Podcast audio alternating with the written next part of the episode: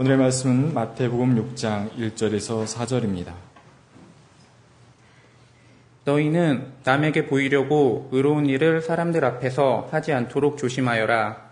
그렇지 않으면 너희는 하늘에 계신 너희 아버지에게서 상을 받지 못한다.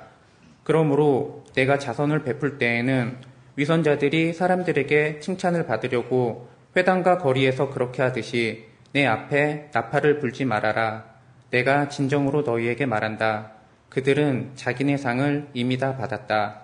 너는 자선을 베풀 때에는 오른손이 하는 일을 왼손이 모르게 하여 내 자선 행위를 숨겨두어라. 그리하면 남 모르게 숨어서 보시는 내 아버지께서 너에게 갚아주실 것이다. 이는 하나님의 말씀입니다. 아, 좋으신 주님의 은총과 평강이 여러분 모두와 함께 하시길 빕니다. 아, 무덥다고는 하지만 음, 그래도 이제 절기는 대서를 지나서 입추를 향해 가고 있습니다. 일주일 후쯤이면 입추 다가올 텐데 아, 제 아무리 질기다고 해도 여름이 우리를 이겨낼 수는 없을 겁니다. 그런 생각이 드는데요. 아, 금년도 도시의 풍경 가운데 이전에 보기 어려웠던 풍경 하나가 생겼죠. 여러분 느끼십니까? 사람들마다 선풍기를 이렇게 휴대용 선풍기를 들고 얼굴 앞에다 들이밀고 어, 그렇게 다닙니다. 뭐 남녀노소 가릴 것 없이 사람들이 이렇게 합니다. 어, 땀이 많이 나는 분들에게는 도움이 되겠다 싶은 생각이 들어요. 특히 화장하는 여성들에게는 이게 필요할 수도 있겠다. 보송보송하게 유지해야 하니까. 어, 이게 편리하긴 할 텐데 그렇게 낭만적으로 보이지는 않습니다. 어, 그래서 저는 좀 낭만적인 남자거든요. 어, 그래서 그거 해볼 생각이 없어요. 어, 윤석중 선생님의 노랫말에 박태현 선생님이 곡을 붙인 동요가 떠오릅니다. 산바람, 강바람. 그런 거 아시죠? 어, 가끔, 어, 오래전입니다만, 산에 올라가다 보면 계곡을 따라 올라가는 게 굉장히 후텁지근하고 힘들거든요. 다리도 아프고. 그러다가 정말 허위단심으로 산마루에 딱 올라서는 순간 계곡바람이 시원하게 싹 불어올 때 얼마나 상쾌한지 모릅니다. 아, 그때 정말 번번이 이 노래가 떠오르는 거예요. 산 위에서 부는 바람, 시원한 바람, 그 바람은 좋은 바람, 고마운 바람. 그 다음에 뭐예요? 여름에 나무꾼이 나무를 할 때 이마에 흐른 땀을 씻어준대요. 그렇게. 이마에 흐른 땀을 씻어줘요. 이 고마운 산바람이죠. 그런데 이 노래는 그 2절 가사가 또 아주 아련한 아, 그 정겨움의 세계로 우리를 이끌어 아, 가곤 합니다. 이번 바람은 산바람이 아니라 강바람인데요. 강가에서 부는 바람, 시원한 바람. 그 바람은 좋은 바람, 고마운 바람. 그리고 그 다음 가사가 이렇습니다. 사공이 배를 졌다 잠이 들어도 저 혼자 나룻배를 저간대요. 참 노랫말이 예쁘지요. 근데 노를 젓다 잠드는 사공은 뭐래요? 굉장히 낭만적인 세계를 우리에게 보여줍니다. 이렇게 빠른 속도에 살고 있는 우리들이 경험하기 어려운 그런 세계를 우리에게 보여주고 있습니다. 뭐 저는 나무꾼도 사공도 아니지만 어, 문득 문득 만나는 그런 바람이 참 좋습니다. 그러니까 제가 휴대용 선풍기를 들고 다니는 분들을 시비하려는 마음으로 하는 얘기 아니니까 절대 오해 없으시길 바랍니다. 어, 사실 제가 드리고 싶은 이야기는 다른데 있습니다. 어, 가끔 거리에 나가서 예배당 밖에 나가서 길거리를 지나다니는 사람들의 모습을 어, 바라볼 때가 있습니다.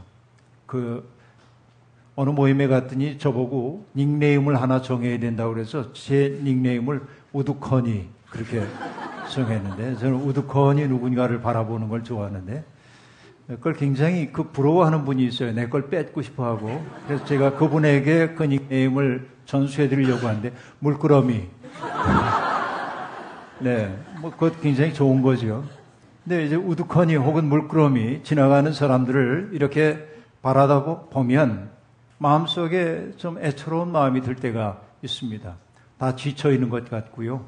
아, 그리고 뭔가 걱정, 근심이 있는 것 같습니다. 어떻게 보면 에덴의 동쪽에서 살고 있는 사람들의 보편적 운명이 불안이기 때문에 그것은 어쩔 수 없는 것 같아요. 그리고 사람들의 얼굴 속에 쓰여 있는 이야기는 누군가의 얘기처럼 누군가 나를 좀 사랑해 주세요. 라는 말들이 얼굴에 적혀 있는 것처럼 보입니다. 그러니까 모든 사람들이 지쳐 있습니다. 만물의 피곤함을 이루다 말로 다 할 수가 없는 겁니다. 그렇기 때문에 때때로 모든 사람들 무더위에 지친 나그네들을 품어 안아주는 느티나무 그늘 같은 사람들을 만나고 싶을 때가 있습니다. 강, 강바람, 산바람처럼 지친 사람들의 그 얼굴을 시원하게 해주는 그런 산바람 혹은 강바람 같은 사람들과 만나고 싶습니다. 때때로 따지고 보면 그냥 그가 그 자리에 있다는 사실 하나만으로도 내 마음이 시원해지는 그런 사람이 있습니다. 제가 정말 바라는 꿈이 있다고 한다면 누군가에게 제가 그런 사람이 될 수 있으면 얼마나 좋을까? 그가 저만치에 있다는 사실 자체가 살아갈 용기가 되는 사람이 된다면 얼마나 좋을까? 내가 어떤 말을 해서가 아니라 어떤 행동을 해서가 아니라 그의 있음 그 자체가 사람들에게 시원함을 주는 사람. 저는 그런 사람이 되고 싶고 또 그런 사람들을 만나고 싶습니다. 오늘 우리가 살고 있는 세상이 너무 거칠어졌습니다. 말과 행동이 다 포악해졌습니다. 그런 세상과 접하며 살다 보니 우리의 마음에 고요함이 없습니다. 여러분, 북한은 ICBM급 미사일을 쏘아 올려서 한반도의 긴장감을 높여가고 있습니다. 그렇게 호전적인 사람들과 마주하고 있는 이, 이것이 우리에게 얼마나 큰 아, 고통인지 모릅니다. 우리 한국 사회가 안고 있는 수많은 그 모순을 여러분 어디에서부터 비롯된 겁니까? 분단의 모습으로부터 비롯된 것인데 통일을 향해 가야 하는 마당에 이렇게 긴장이 높아가고 있는 모습이 너무나 안타깝게 여겨집니다.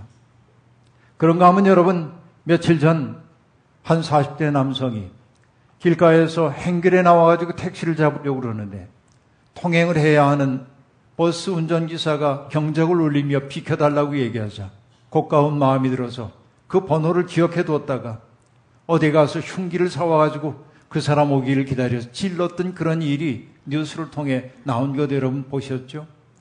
또 여러분 전자팔찌를 찬 성폭행범이 새벽녘에 화장실에 들어가는 여성을 따라 들어가 성폭행하려다 잡힌 일도 이렇게 나오기도 했습니다. 사소한 일에도 사람들이 정말 화를 잘 내는 세상이 되어버리고 말았습니다. 화낼 만반의 준비가 된 사람처럼 살고 있습니다. 분노 조절 장애 환자들이 너무도 많아지는 세상입니다.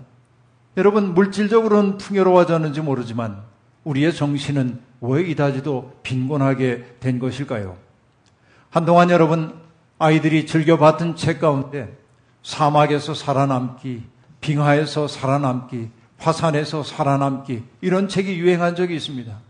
근데 애들이 보는 책에서 살아남기라고 하는 제목이 사용된 다는 사실 자체가 우리가 얼마나 극한의 상황 속에 살고 있는지를 암암리에 우리에게 전해주는 것 같지 않아요? 그럼 이제 이런 책도 나와야 할 것 같습니다. 폭력이 일상화된 세상에서 살아남기. 어쩌면 이게 우리 모두의 과제인지도 모릅니다. 이렇게 우리가 살고 있습니다. 그 때문일까요? 많은 사람들이 자기의 약함을 사람들에게 보여주지 않으려고 애를 씁니다. 센 척하는 사람들이 많아졌습니다. 유력한 어느 정치인도 말을 너무 함부로 해서 왜 그렇게 말하냐니까 쎄 보이려고 그런다고. 여러분 이런 것이 정치를 하고 있는 사람들의 말이기도 하지요. 기가 막힌 일입니다. 딴죽걸기, 비아냥거리기, 조롱하기, 무시하기가 생존의 전략인 양 횡행하고 있습니다. 인터넷 공간에서도 여러분 사람들의 관심을 끌려고 하는 사람들의 언어를 보십시오. 단정적이고 도발적이고 당파적인 언어를 그들은 사용합니다. 그래야 관심을 끌 수 있다고 생각하기 때문이죠. 여러분, 이런 모든 행태의 밑바닥에 있는 것이 무엇입니까? 제게는 보입니다. 그것이. 그건 뭐냐면 자기 존재에 대한 불안감입니다. 자기를 긍정할 수 있는 능력이 없는 거예요. 그렇기 때문에 그들은 끊임없이 타자의 관심을 통하여 자기의 존재를 확인받고 싶어 하는 겁니다. 그만큼 마음이 불안하기 때문에 사람들은 타자의 관심에 목말라 하는 거예요. 자기가 썼던 글에 누군가 좋아요를 몇 개나 눌렀는지를 보고 살만 나는 거예요. 이게 여러분 우리가 살고 있는 세상의 부끄러움이라고 말할 수밖에 없는 겁니다. 여러분 그들은 자기들의 글에 대해서 반응이 없으면 불안해합니다. 자기 존재를 부정당한 것처럼 생각되기 때문입니다. 그럼 그때 어떻게 할까요? 성찰하고 돌아보면 얼마나 좋겠습니까만 그러기보다는 더욱더 자극적인 말을 쓰거나 자극적인 영상을 만들어 사람들에게 보여줌으로 관심을 끌고 싶어 합니다. 이것이 여러분 정말로 존재를 상실한 인간의 비극성이라고 말할 수밖에 없습니다. 날도 무더운데 여러분 세상이 후텁지근한 것은 바로 그런 사람들 때문이 아닙니까? 시원한 그늘, 선선한 바람 같은 그런 사람이 되려면 어떻게 해야 할까요? 여러분 오늘 본문 말씀은 그 가운데 하나의 답을 우리에게 가르쳐 주고 있습니다. 산상수훈에서 주님은 유대인들의 경건 행위라고 일컬어지는 세 가지의 가르침에 대해서 이야기를 나누고 있습니다. 자선, 기도, 금식이 그것입니다. 경건한 사람은 늘 자선을 베풀어야 합니다. 기도에 힘써야 합니다. 그리고 때때로 금식해야 합니다. 그러나 주님은 그들의 신심 행위로 여겨지는 그 세 가지의 행위조차도 진정한 경건에 이르지 못하고 오히려 자아를 강화하는 행동이 될 수 있다고 경계하고 있는 겁니다. 그 모든 행위를 주님은 가장 위험한 행동이 될 수 있다고 말하면서 그 위험한 행동을 뭐라고 얘기합니까? 위선적인 행동으로 보고 있어요. 다시 말하면 내가 기도하고 자선을 베풀고 금식하는 것이 하나님 앞에서 하는 게 아니라 사람들 눈앞에서 한다든지 사람에게 보이려고 하는 행위라고 한다면 그것은 신심 행위가 아니라 자기를 강화하기 위한 죄된 행위라고 주님은 그렇게 이야기하고 있는 것입니다. 그런 사람들은 이미 자기가 받을 상을 받았다고 주님 말씀하십니다. 그러면 여러분, 사람들이 끊임없이 위선적인 행위를 하는 까닭이 뭘까요? 그래서 첫째는 이런 까닭입니다. 슬픈 자기 위안이에요. 여러분, 사람 속에 하나님이 뭘 심어주셨냐면, 염치라고 하는 마음을 심어주셨습니다. 나도 인간답게 살고 싶어요. 다른 사람들 도우며 살고 싶어요. 내 욕망을 제어하면서 누군가를 위해 봉사하는 삶을 살고 싶어요. 그 마음이 사람들 속에 있어요. 하나님이 그 마음을 심어주셨기 때문이죠. 그러나 현실 속에서 내 삶은 어떻습니까? 언제나 나를 우주의 중심에 놓고 살지요. 내 욕망을 중심으로 세상을 바라보지요. 그러니까 마음 한 구석엔 부끄러움이 있어요.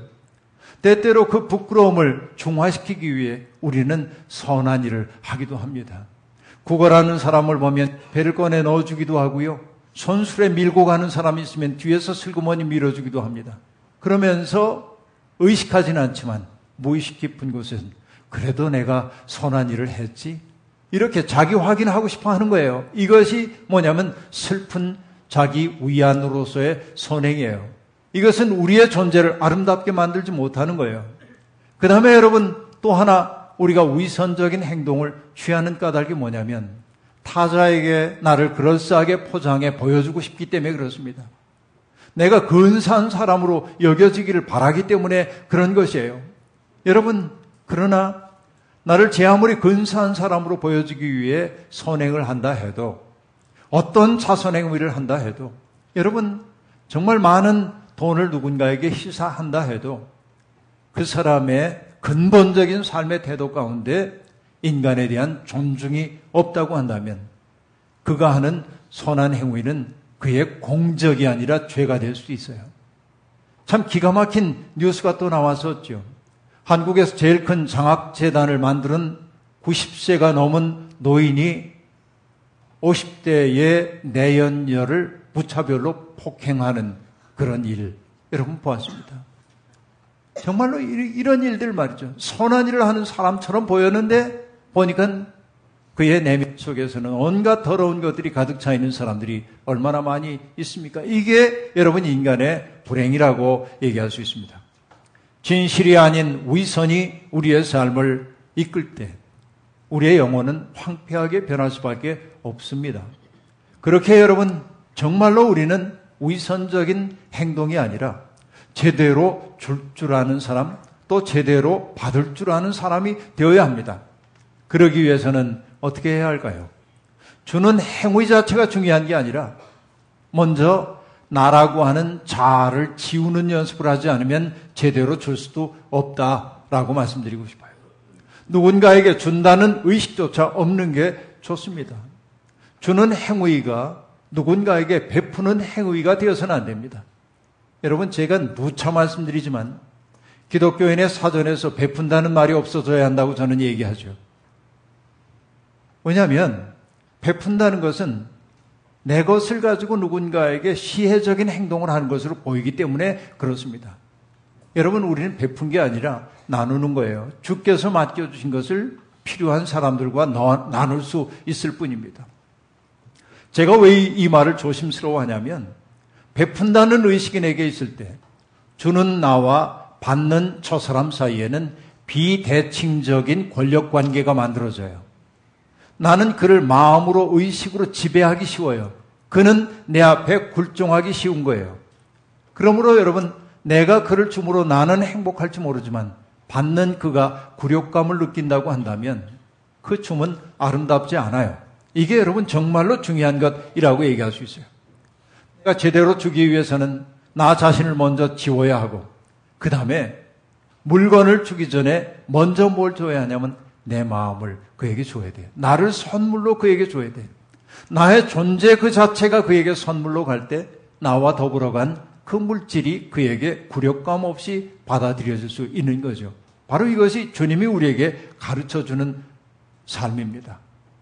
예수님은 아무것도 가진 것이 없었어요. 그러나 예수님과 만난 사람들의 삶은 풍요로워졌습니다. 무엇 때문일까요? 예수가 자신의 존재를 전폭적으로 선물로 주었기 때문에 그렇습니다. 젠체하거나 혹은 내색하지 않고 주님은 누군가의 고통을 당신의 고통으로 끌어안고 그에게 당신을 선물로 주셨던 거예요. 그래서 여러분, 레바논의 시인인 칼리 지브란이 주는 것에 대해서 이렇게 얘기를 합니다. 참 아름다운 얘기입니다. 주면서도 싫은 생각이 없고 즐거움을 위하는 마음도 없고 덕으로 여기는 생각조차 없이 주는 사람이 있다. 그들의 춤은 마치 저 건너 골짜기의 상록수가 공중을 향해 그 향을 뿜는 것과도 같은 것이다. 그런 사람들의 손을 통해 하나님은 말씀하시고 그들의 눈 뒤에서 하나님은 땅을 향해 빙긋이 웃으신다. 청함을 받고 주는 것이 좋으나 청함을 받기 전에 알아차리고 주면 더 좋다. 이렇게 말합니다. 여러분, 정말로 준다고 하는 건 뭐냐면, 주면서도 싫은 생각 없이 주고, 다시 얘기하면 뭡니까? 다른 사람의 눈을 의식해서 억지로 주는 일, 이거 말고, 주면서도 나조 차고 주는 일 그만두고, 그렇죠? 아까 얘기한 대로 슬픈 자기 위안으로, 그 다음에 내가 이렇게 줌으로 내가 덕을 쌓지라는 생각조차 없이 줘야 된대. 그렇게 줄 때 비로소 뭡니까? 하나님은 그 사람의 손을 통해 말씀하신다. 여러분, 그렇게 줄 때 바로 우리의 줌이 하나님 앞에 영광이 된다는 얘기예요. 그리고 그렇게 줄 때 하나님은 우리 뒤에서 땅을 바라보며 빙긋이 웃으신다. 이것만이 바르게 줌이라고 말할 수 있겠습니다. 여러분, 주는 이들도 잘 주어야 하지만 받는 이들도 잘 받아야 합니다. 내가 받는 입장에 있다고 해서 괜히 주눅을 들거나 부끄러워해야 할 이유가 없습니다. 물론 내가 게으름 때문에 혹은 무절제한 삶으로 인해 누군가의 도움을 받아야 한다면 부끄러워해야죠. 그게 여러분 마땅한 일이죠. 하지만 아무리 애써도 곤경에서 벗어나기 어려운 사람들은 일어설 수 있을 때까지 누군가의 도움을 받지 않으면 안 되는 거예요. 그렇게 그런 사람들을 두고 갈릴 지브라는 받는 이에 대해서 이렇게 말합니다. 그리고 너희 받는 자들아, 인생은 다 받는 자다. 신세진다는 생각을 하지 말아라. 그러면 너희와 너희에게 주는 자 위에다가 멍에를 메움이 된다. 차라리 주는 자와 함께 그 선물을 날개처럼 타고 위에 오르라. 지나치게 빚진 생각을 하면 아낄 줄 모르는 땅을 그 어머니로 삼고 하나님을 그 아버지로 삼는 그의 넓은 가슴을 도리어 의심하는 일이 되느니라. 내가 너무 빚졌지 그러고 사는 것은 하나님의 마음 아프게 한단 말이에요. 간단하게 얘기하면. 그러니까 여러분 받으면서도 늘 받는 게 당연한 것처럼 여기는 태도도 문제이지만 지나치게 부끄러워하며 받지 말아라 하는 얘기입니다. 세상이 불공평하기 때문에 받지 않고는 살아갈 수 없는 사람들이 있는 거예요. 물론 여러분 국가가 해야 할 일은 무엇입니까? 그렇게 스스로의 힘으로 일어서기 어려운 사람들이 아름답게 살 수 있도록 그들을 돌봐주는 일이 국가가 해야 할 마땅한 책임입니다. 지금 우리 사는 세상은 좀 많이 거기서부터 벗어나 있는 거죠. 젊은이들 사이에 몇 년 전부터 헬 조선이라고 하는 말이 유행하고 있잖아요. 지옥을 뜻하는 hell이라고 하는 단어하고 여러분 우리가 이미 넘어왔던 조선 전 근대 사회인 조선을 결부시켜서 헬 조선이라고 말하므로 우리 사회가 얼마나 위험한 사회인지를 그 조어를 통해 나타내 보여주고 있지 않습니까? 동등한 기회를 부여받지 못하는 젊은이들이 얼마나 현실 속에서 곤고함을 느끼고 있는지를 그 단어가 요약해 보여주고 있는 겁니다. 알바를 하고 있는 젊은이들, 비정규직 노동자들, 빈곤에 처해 있는 노인들, 그들 모두가 우리가 사는 세상을 헬조선으로 느끼고 있다면 여러분 정말 우리는 부끄러워하지 안, 안 되는 것입니다. 가난은 나라님도 해결할 수 없다는 말이 있습니다만 빈곤을 영속화하는 세상을 바로잡는 것. 바로 그것이 국가의 책임인 동시에 시민의 책임이기도 하고 그리고 더 나아가 교회의 책임이기도 합니다. 교회는 그런 일들을 해야 합니다. 이것이 여러분 교회에게 주어져 있는 매우 중요한 책임입니다. 여러분 토라의 핵심이 무엇입니까? 하나님이 그의 백성들을 부르시고 그들에게 주셨던 그 율법의 핵심이 뭡니까? 한마디로 요약할 수 있잖아요. 가난한 사람들에 대한 우선적 관심입니다. 이때의 가난은 물질적 가난만을 의미하는 게 아니라 자기의 인권을 존중받지 못하는 그러한 사람들 다 일컫는 말이라고 볼 수 있어요. 그러니까 그들이 어떻게 인간적인 삶을 영위할 수 있는지 그것을 가르쳐 준 것이 율법이라는 거예요. 하나님은 바로 그런 삶을 우리에게 요구하고 계신 것입니다. 그래서 여러분 출애굽기는 그런 말을 하고 있죠. 너희는 너희에게 몸붙여 사는 나그네를 학대하거나 억압해서는 안 된다. 너희도 이집트 땅에서 몸붙여 살던 나그네였다. 너희는 과부나 고아를 괴롭히면 안 된다. 너희가 그들을 괴롭혀서 그들이 나에게 부르짖으면 나는 반드시 그들의 부르짖음을 들어줄 것이다. 라고 말합니다. 그러니까 이 땅에서 억울해서 부르짖는 사람들의 부르짖음은 하나님의 귀에 반드시 들리도록 되어 있는 거예요. 그럼 여러분 누군가가 나 때문에 그렇게 신음을 내며 산다면 나는 하나님을 적으로 만들고 있는 거예요. 두렵고 떨림으로 여러분 우리의 삶을 돌아보지 않으면 안 되는 겁니다. 여러분 주님은 추수할 때 밭에 한 모퉁이를 남겨두라 이루셨습니다. 그 마을에 함께 살고 있는 고아와 과부와 나그네의 몫이라는 것이었습니다. 성경은 그것이 땅의 주인이신 주님의 당연한 요구라고 가르칩니다. 하나님의 백성들은 가난한 사람에게 돈을 부어 주더라도 빚쟁이처럼 독촉해서는 안 된다고 가르치고 있습니다. 누군가의 겉옷을 담보물로 잡았다면 해가 떨어질 떨어지기 전에 그 겉옷을 그에게 넘겨 주어야 한다고 이야기합니다. 왜냐하면 그것이 그가 덮고 잘 입을 역할을 해야 했기 때문에 그렇습니다. 안식년이 되면 땅을 경작해서는 안 됐습니다. 경작하지 않은 땅에서 돋아 나온 것은 누구의 몫이었습니까? 그 마을에 살고 있는 가난한 사람들의 몫이었어요. 그리고 덜짐승들의 몫이었습니다. 이게 안식년 규정이에요. 그리고 안식년이 일곱 번 지나가고 다음 해에 찾아오는 희년이 되면 어떤 일이 벌어졌습니까? 빚은 탕감되었고 그리고 땅이 누군가에게 넘겨졌던 사람은 땅을 원주인에게 돌려받을 수, 원주인들이 돌려받을 수 있었어요. 내가 빚에 몰려서 나를 종으로 바칠 수밖에 없었던 사람은 자유인으로 선포되는 것이 희년이었어요. 하나님은 바로 세상을 이렇게 바로 잡으려고 했던 것입니다. 그렇게 여러분 예수님은 공생애를 시작하시면서 바로 그런 은혜의 희년이 당신과 더불어 이 땅에 실현되고 있다고 선언했어요. 그럼 여러분 예수를 믿는 우리들도 마땅히 그런 삶을 살기 시작해야 하는 겁니다. 돈이 지배하는 세상의 주민으로 확고히 편입된 사람들은 이런 교훈을 받아들이기를 어려워합니다. 왜 그럴까요? 돈에 중독되었기 때문에 그렇습니다. 세상은 끊임없이 우리를 그 중독 속에서 헤어나지 못하도록 만듭니다. 여러분, 이 소비사회는 두 가지의 전략을 가지고 우리를 붙잡습니다. 첫째는 뭐냐면 새로운 상품에 대한 매혹의 감정을 끝없이 자극해요. 그렇죠. 그러니까 새로운 것을 소비하고 싶어 하는 마음이 끊임없이 우리에게 솟아납니다. 그리고 그것을 소비할 수 없을 때 우리는 조바심합니다.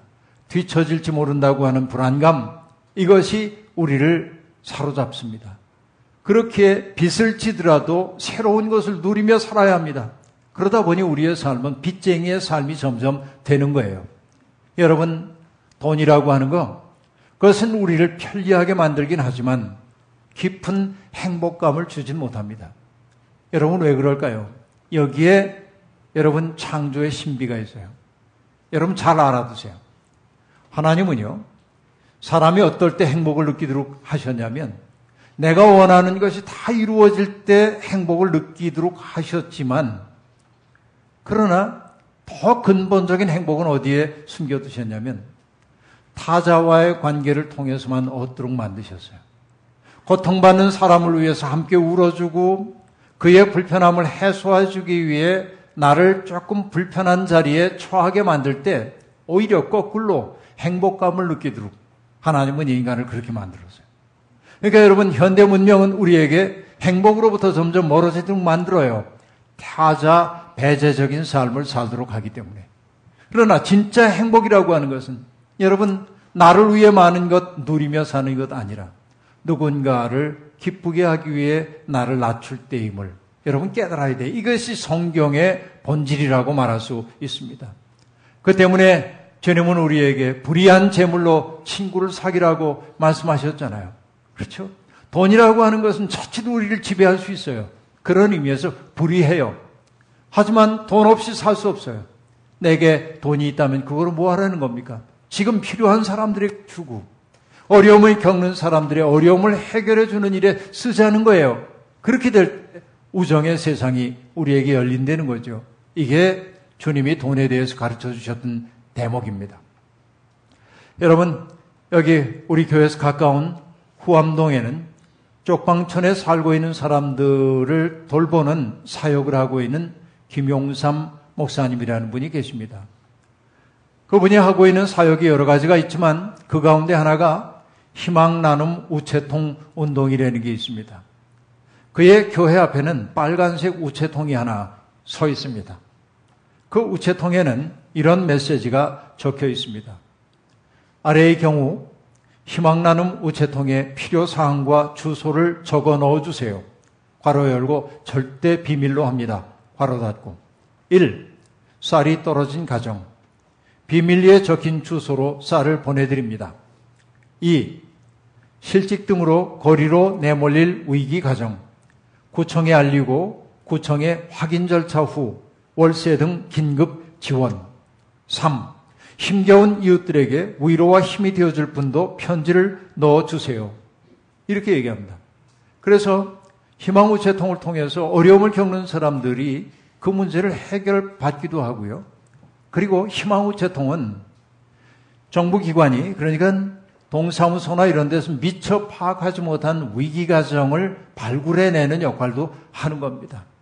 이것이 점점 점점 많아져서 전국 도처에 희망 나눔 우체통을 세우는 교회들이 늘어나고 있습니다. 우리 교회 사회봉사부도 이거 한번 실천을 한번 해봐도 좋을 것 같은데요. 그리고 여러분 이 비슷한 얘기입니다만 전북 완주군 이서면에는 행복 채움 나눔 냉장고가 있다고 합니다. 냉장고에 음식을 채워놔요.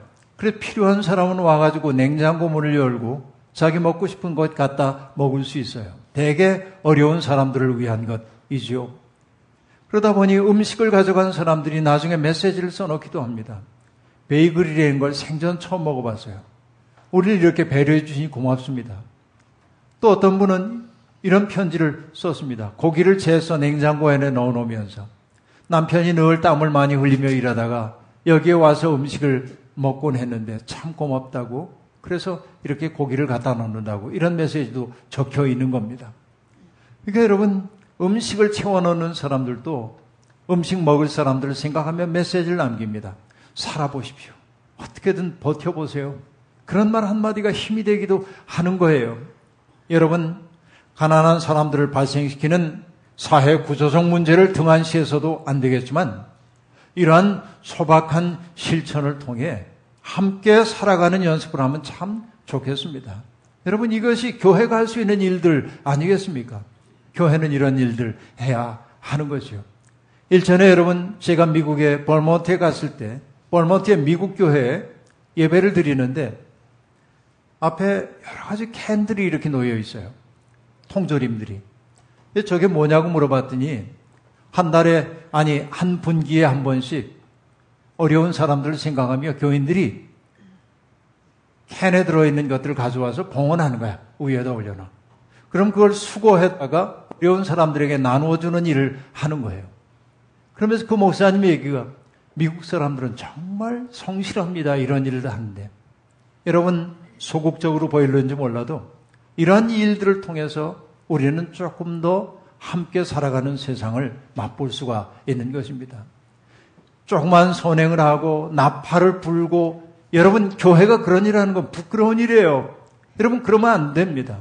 주님은 우리에게 말씀하셨어요. 너희가 받을 상을 이미 받았느니라. 그렇죠? 은밀한 중에 우리가 그런 일을 하게 될 때 은밀한 중에 보시는 주님이 갚아주실 것이다. 여러분 안 갚아주셔도 괜찮아요. 그렇게 할 수 있다는 사실 자체가 행복이에요. 여러분 그렇게 우리가 살기 시작할 때 우리는 이 세상을 조금씩이나마 바꿔나갈 수 있는 사람이 될 것입니다. 전면적인 세상 변화는 어려울는지 몰라도 조금씩 조금씩 함께 사는 세상을 향해 노력하게 될 때 하나님은 우리를 통해 세상을 새롭게 하실 겁니다. 이 아름다운 초대에 기쁨으로 응답하는 우리가 되기를 주의 이름으로 축원합니다. 네. 주신 말씀 기억하며 거듭의 기도 드리겠습니다. 하나님, 우리는 모두 행복을 바라는 사람들입니다. 행복하기 위해 기본적으로 갖춰줘야 할 것이 있다고 우리는 생각하며 그것을 얻기 위해 늘 경쟁하며 삽니다. 그러나 하나님 그렇게 열심히 살다 보니 우리의 마음에 행복감이 찾아오기보다는 공허함이 찾아올 때가 참으로 많았습니다. 오늘에야 비로소 알았습니다. 진정으로 행복하기 위해서는 내가 누군가를 행복하게 해야 한다는 사실을 말입니다. 하나님, 바로 그렇게 우정의 세상 열어가려는 우리의 노력, 주님이 시작하신 그 일 우리가 완수할 수 있도록 우리와 동행해 주시옵소서. 예수님의 이름으로 기도하옵나이다. 아멘.